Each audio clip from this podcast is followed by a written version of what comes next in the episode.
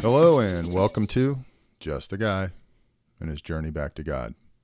So today we're in Genesis 19, and it's really the uh, the Sodom and Gomorrah story being where they get destroyed.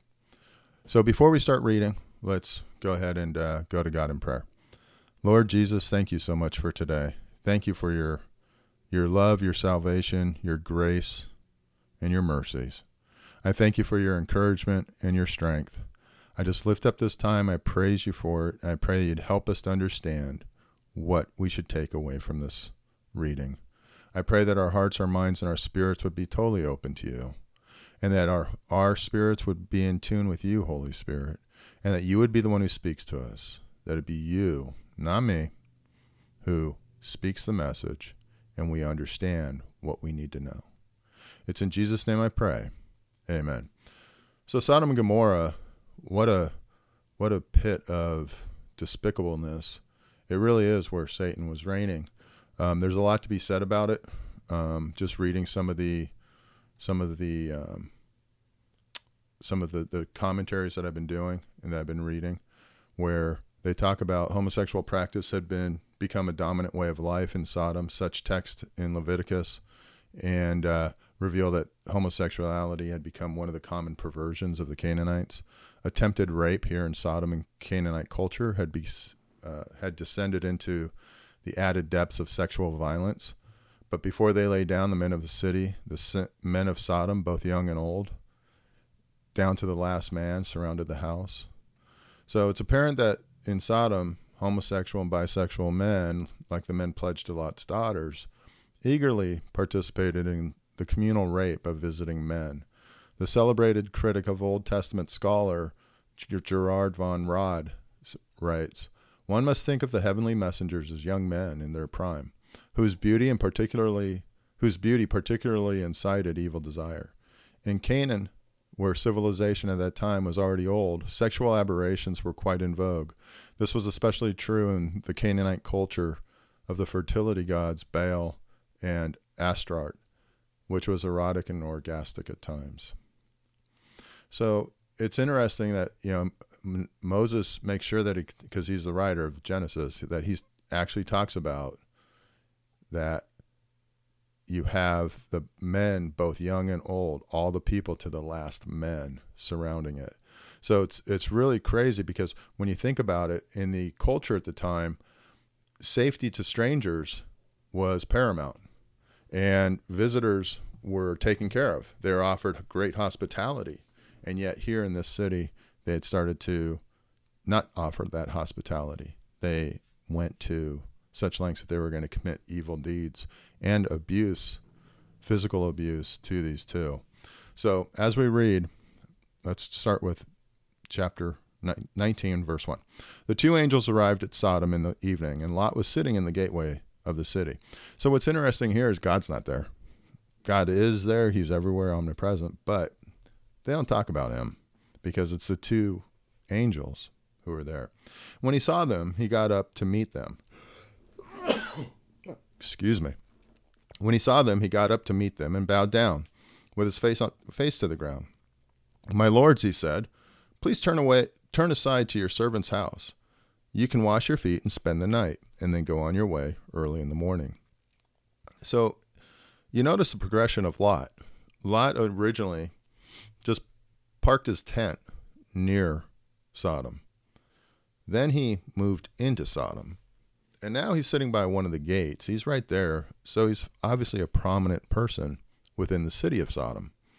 And you don't have a home near a gate where people first come in and, and you, you see them if you're not prominent and wealthy.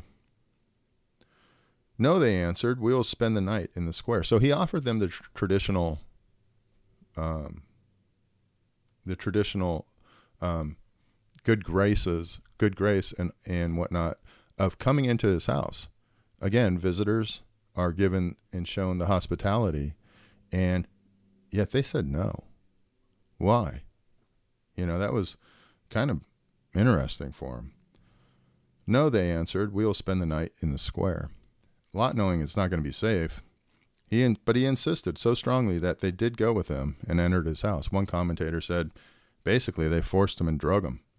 He prepared a meal for them, baking bread without yeast, and they ate. Before they had gone to bed, all the men of every part of the city of Sodom, both young and old, surrounded the house. They called to Lot, Where are the men who came to you tonight? Bring them out to us so that we can have sex with them. Lot went outside to meet them and shut the door behind him and said, No, my friends, do not do this wicked thing. Look, I have two daughters who have never slept with a man. Let me bring them out to you, and you can do what you liked with them. But don't do anything to these men, for they have come under the protection of my roof. So here was a prominent citizen saying no. Knowing that these men didn't want women, he offered his daughters, which is still kind of, I don't know, as a father of two daughters, I think is kind of jacked up. But not understanding the culture of the days and what insights he had. Um, yeah, anyway, so that's what, what he did. Verse 9 Get out of our way, they replied. This fellow came here as a foreigner, and now he wants to play the judge. We'll treat you worse than them.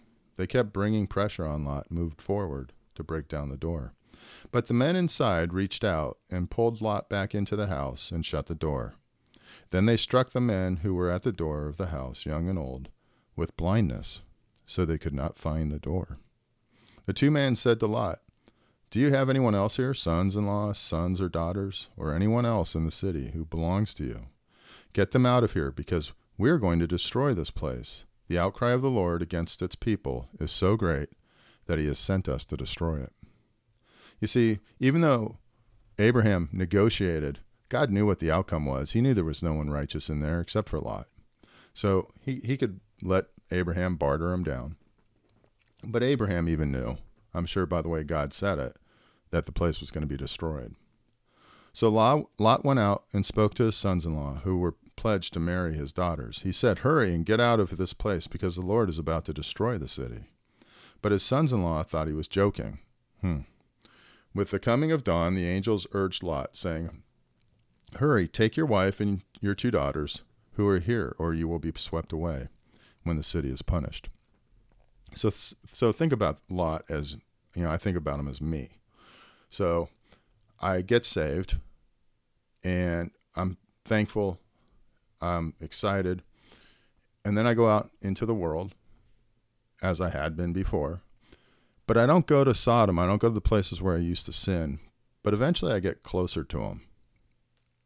And I get closer and closer until suddenly I'm living in that city, just, just like Lot. And then not only am I living there in that sinful state, then I'm prominent. I'm really good at this sinful stuff. People around me understand I'm good at it, whatever it might be. Is that, I mean, that's the way I look at sin and the progression that is so easy to fall into. I'm saved. But I don't really listen to God all that much. I don't go to church all the time. I don't read my Bible daily. Eventually, I start thinking about those things that I enjoyed and that I used to do. And I look at them, I think about it. Then eventually, I'm right next to it. And then suddenly, I'm doing it. And then I'm right back to where I was.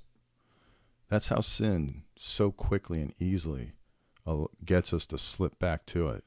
And I look at that, and then I just, I'm like, oh my goodness.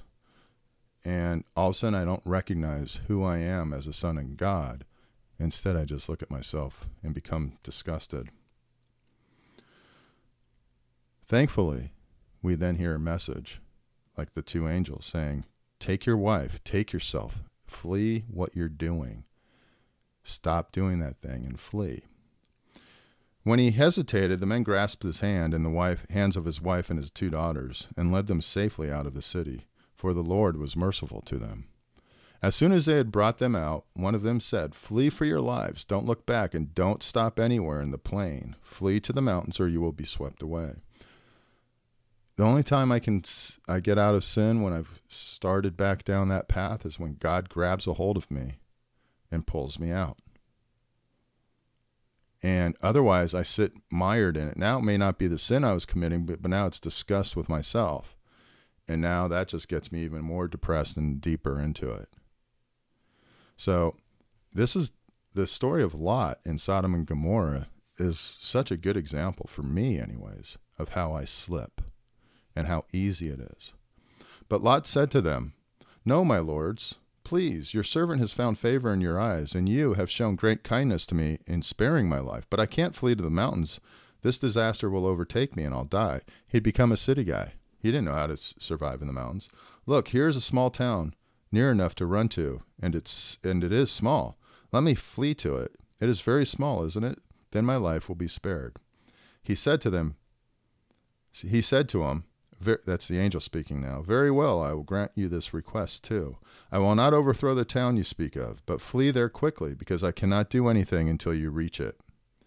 That is why the town of the town was called Zoar. By the time Lot reached Zoar, the sun had risen over the land. Then the Lord rained down burning sulfur on Sodom and Gomorrah, from the Lord out to the heavens Thus he overthrew those cities and the entire plain, destroying all those living in the cities, and also the vegetation in the land. But Lot's lot, wife looked back, and she became a pillar of salt. You can't look back on your sin. Whenever I look back on my sin, I get closer to it. When I look back on those habits that were terrible, I get closer to them. That's why we have to keep our eyes forward, why I have to keep my eyes forward. Otherwise, I just fall back into the trap. Early the next morning, Abram got up, Abraham got up and returned to the place where he had stood before the Lord. He looked down towards Sodom and Gomorrah, towards all the, the land on the plain, and he saw dense smoke rising from the land like smoke from a furnace.